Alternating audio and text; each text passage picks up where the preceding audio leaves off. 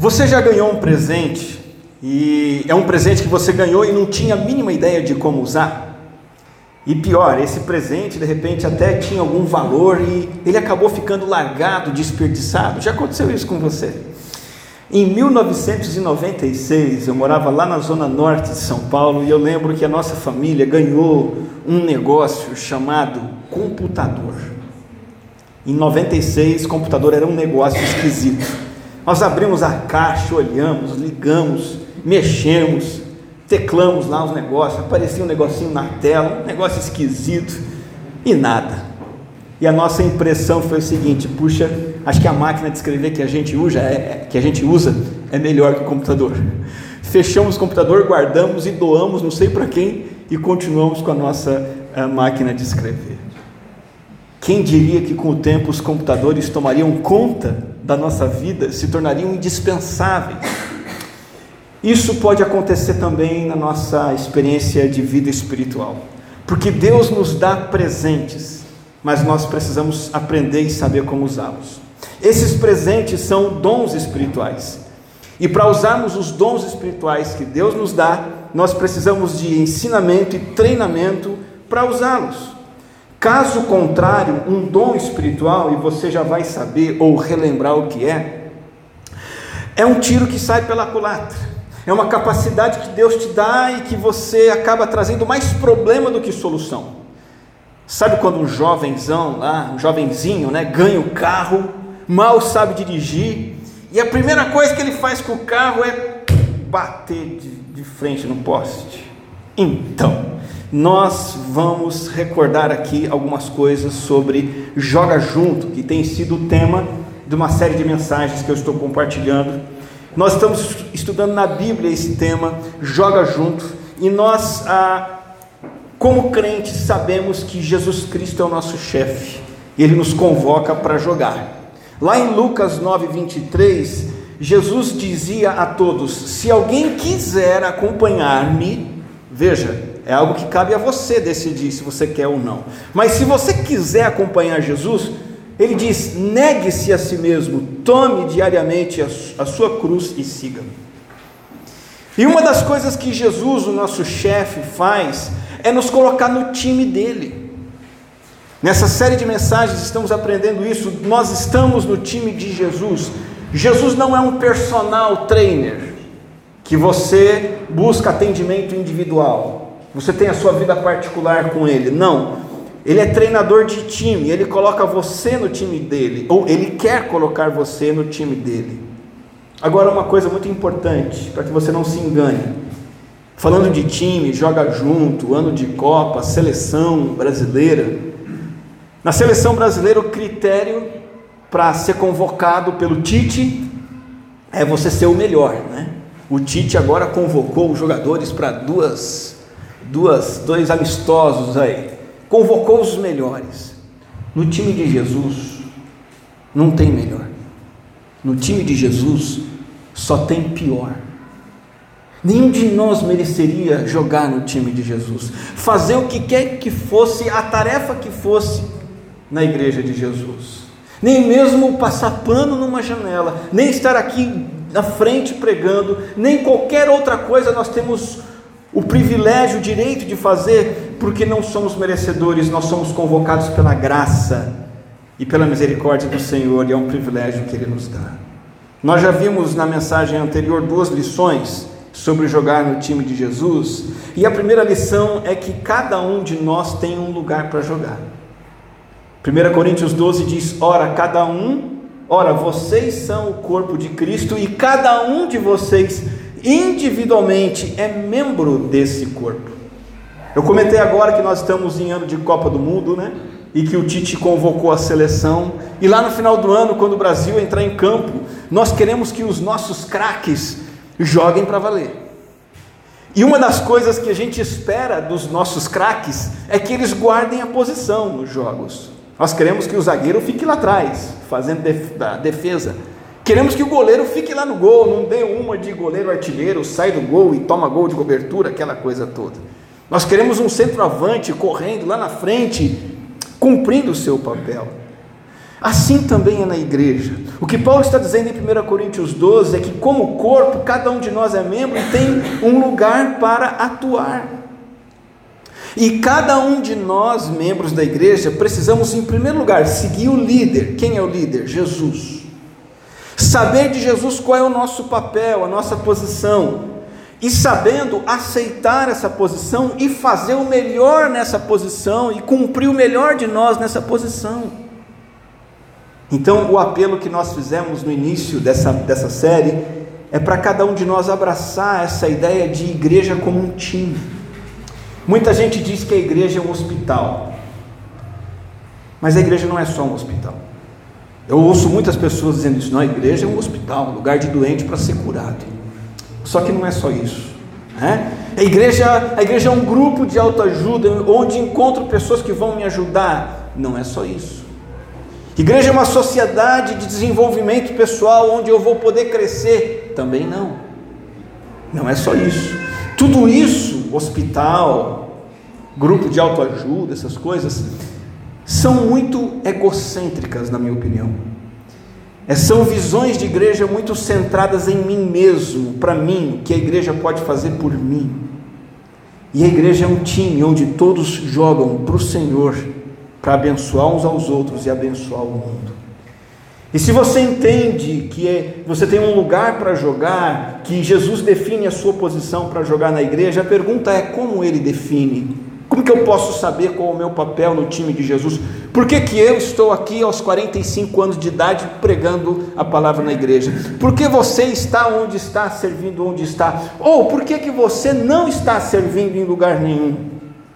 Como que eu descubro que é para mim estar aqui, você aí e o outro irmão acolá? Pela capacitação que ele dá para cada um de nós. É assim que a gente descobre. É, essa é a segunda lição. Cada um de nós tem poder para jogar. Nós somos empoderados pelo Espírito Santo. A cada um, porém, é dada a manifestação do Espírito visando ao bem comum. O Espírito Santo ele presenteia a você, crente convertido, com um dom único específico para você, o que nós chamamos de dom espiritual. Dom espiritual é a habilidade de você ter a graça de Deus trabalhando por você, em você e através de você, pelo poder do Espírito Santo. Voltando ao exemplo dos jogadores de futebol, goleiro, goleiro pode ser um cara baixinho assim, já, já conheceu algum goleiro tampinha? Tem uns goleiros baixinhos, né? Só o Felipe.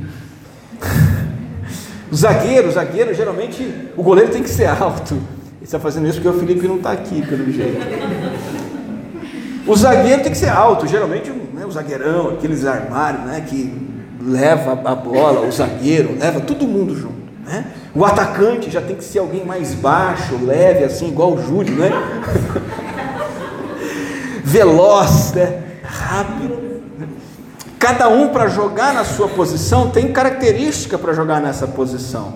E Deus também fala que Ele nos capacita com dons espirituais. Aonde ele fala isso? Na Bíblia, meu irmão. Ah, mas não conhece, porque você não está lendo.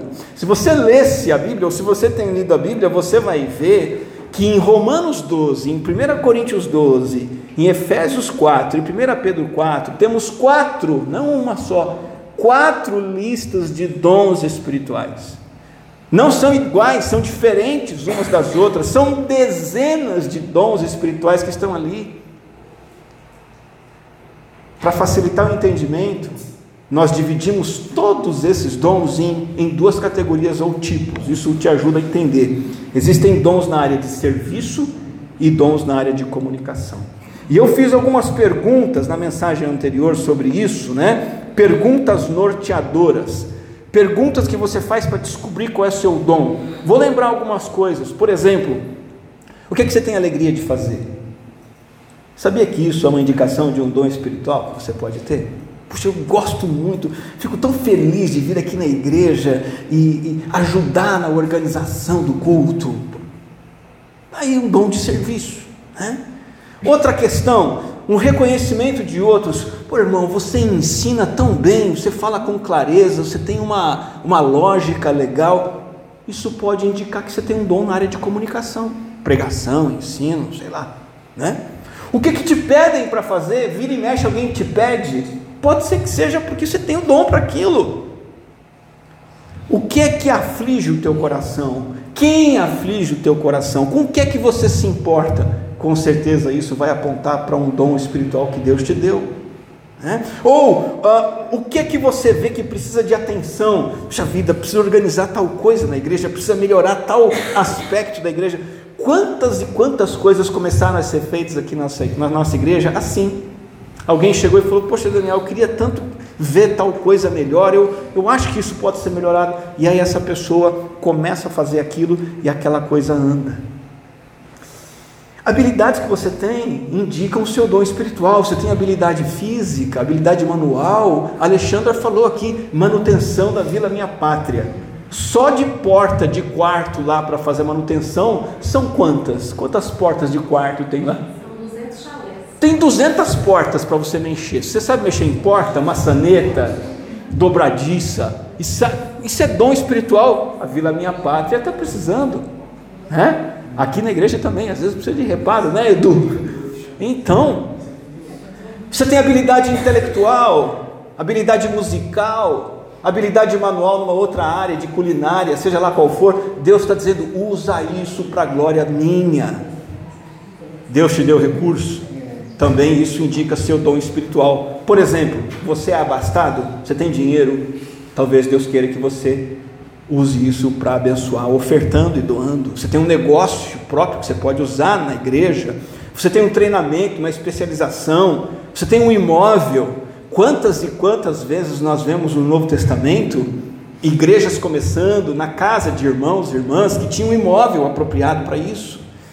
Deus, quando Ele nos dá recursos, quaisquer que sejam, não é para o nosso deleite, não é para o nosso desfrute só, é para nós usarmos isso para a glória dele. Carro, você tem um carro, o seu carro é para a glória de Deus, é para dar carona sim. É para você poder usar ele para ir para o reviver, para a Vila Minha Pátria, vir aqui para a igreja, trazer mais pessoas com você. Recursos, recursos. Experiências que moldaram o seu caráter. Coisas que estimulam você. Coisas que você descobriu sobre si mesmo, sobre si mesmo ao longo da vida, são indicações do seu dom espiritual. Ah, agora, você tem um lugar para jogar. Você tem capacitação para isso. Agora, veja, além de ter um lugar para jogar e ter capacitação para jogar, você precisa aprender a jogar. O apóstolo Paulo ele abre a carta aos Coríntios dizendo o seguinte: não falta a vocês nenhum dom espiritual.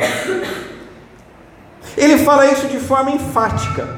Não está faltando dom espiritual nenhum para vocês. Todos vocês, membros da igreja em Corinto, com certeza têm dons espirituais, são incrivelmente dotados. Só que a igreja de Corinto era uma confusão, era uma imaturidade tão grande ali dentro, ao ponto de Paulo dizer no capítulo 12: Irmãos, quanto aos dons espirituais, não quero que vocês sejam ignorantes, porque eles estavam sendo. Eles tinham um lugar no time de Jesus, eles tinham capacitação para jogar no time de Jesus, mas eles não sabiam jogar no time de Jesus. Não sabiam o que fazer com esses dons, com esses presentes. Faziam mau uso e a coisa acabou complicando. Bom, Paulo, sabendo dessas confusões, escreveu uma carta para corrigir aquele povo. E ele escreveu a carta esperando que a carta fosse lida e fosse obedecida pelo povo de Deus que se reunia em comunidade para ouvir as instruções do Senhor. E isso é muito importante.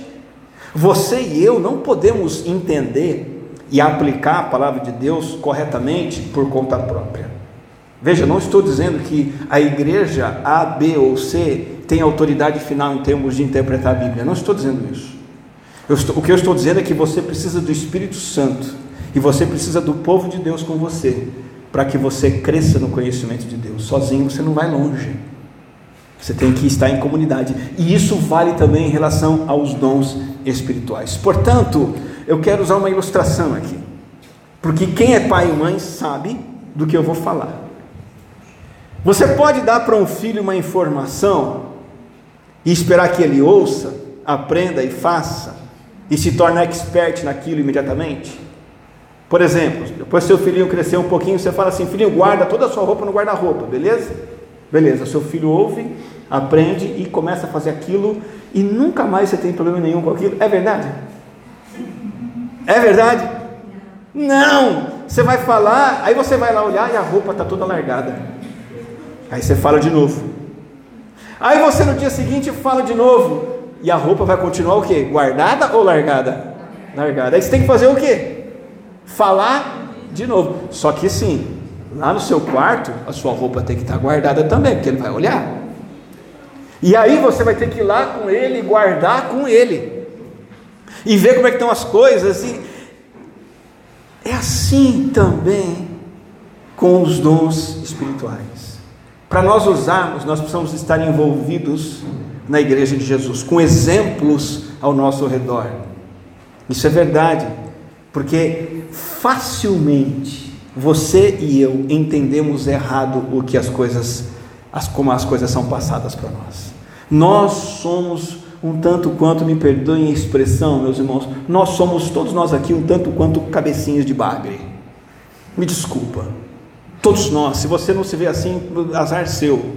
Você vai continuar sendo sem saber que você é. E eu sou. E, e por sermos cabeça de bagre, nós precisamos estar em comunhão com a igreja com gente mais madura, trabalhando junto, gente que vai nos, nos orientar como pais espirituais, pessoas que vão nos ajudar como irmãos espirituais mais velhos, que nos ajudam a aprender, a ouvir o que é ensinado e, e podemos ver nessas pessoas como as coisas são feitas.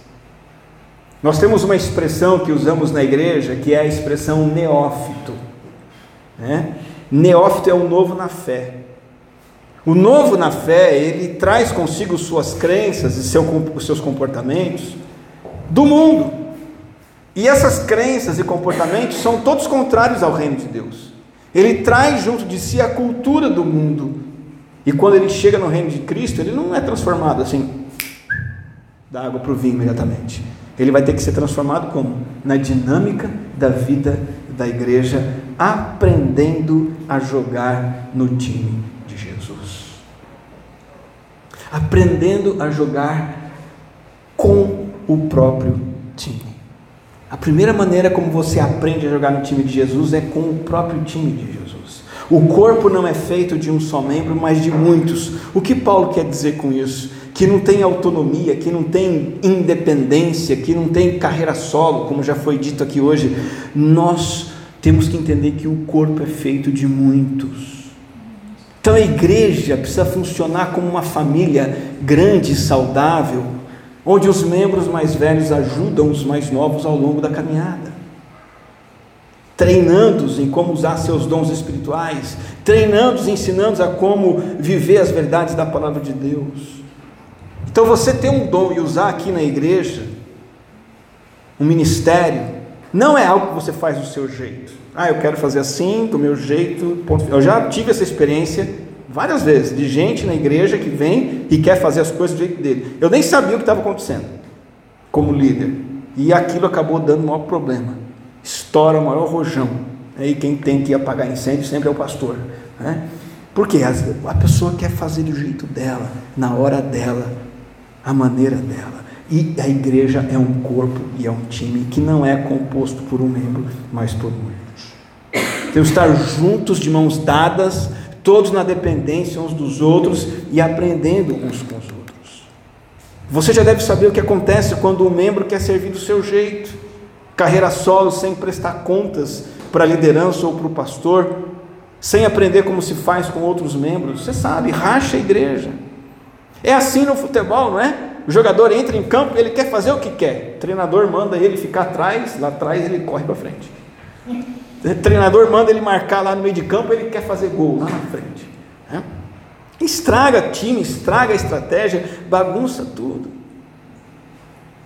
É assim que acontece quando o membro da igreja quer trabalhar por conta própria. E é claro que isso é uma evidência do pecado do orgulho que nós precisamos tratar e entregar ele ao Senhor. Aprendendo a jogar com o time de Jesus, no próprio time de Jesus. Aprender a jogar na igreja como um time, então você desenvolve na dinâmica da vida da igreja, nos relacionamentos com a igreja, debaixo da autoridade dos líderes e dos pastores. É um trabalho em equipe com aprendizado em equipe. Isso significa o quê? Que você pode fazer o seguinte: identifica um ministério na igreja. Já não, não, não precisa inventar a roda. Veja um trabalho que já está tá sendo feito. Peça para se juntar a ele. Irmão, você está trabalhando nessa área, posso me juntar a você, te ajudar nesse serviço? Olha, como é que você faz? Deixa eu complementar. Geralmente isso acontece, e quando isso acontece é tão gostoso. Que essa pessoa vem, ela melhora o trabalho, amplia o trabalho, as coisas ficam melhores. Né? Pode procurar mim como pastor, pastor, tem tal área na igreja, eu quero entrar nela. Vamos lá, vou te mostrar como que funciona. E aí você agrega e enriquece o que está sendo feito por outros irmãos, cooperando com eles, sem jamais querer fazer alguma coisa por conta própria, sem permissão, sem supervisão. E sempre, em todo o processo, você, com humildade, está disposto a ensinar e ser ensinado a servir. A primeira maneira que você aprende a jogar no time de Jesus é jogando com o time de Jesus. E a segunda e última maneira que você aprende a jogar no time de Jesus é aprendendo a jogar com a maturidade do amor.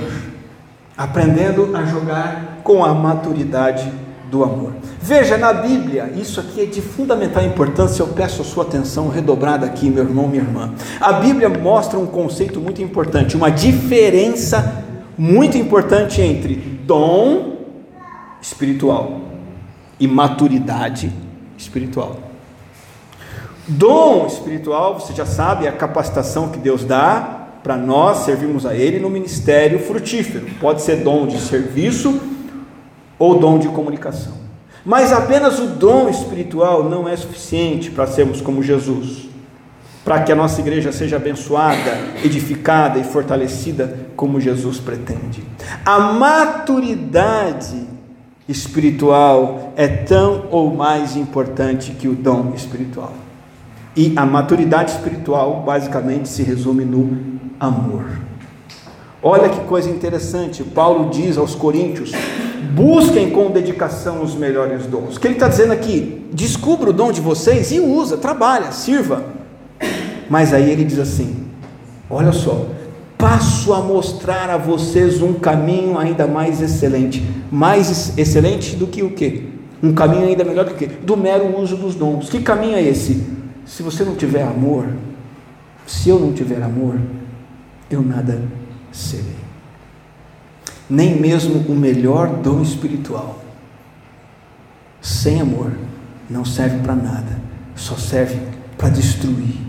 Então, de modo prático e bem resumido, isso significa que você e eu devemos usar nossos dons de tal modo, de tal modo, que os outros saibam e sintam que são amados por Deus.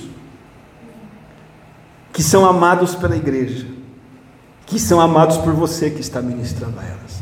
Às vezes a gente até serve na igreja, mas é uma atitude tão seca, tão voltada para nós mesmos, tão mecânica, que a gente não comunica esse amor, porque está faltando o amor. Talvez eu possa vir aqui pregar apenas porque eu quero controlar a igreja.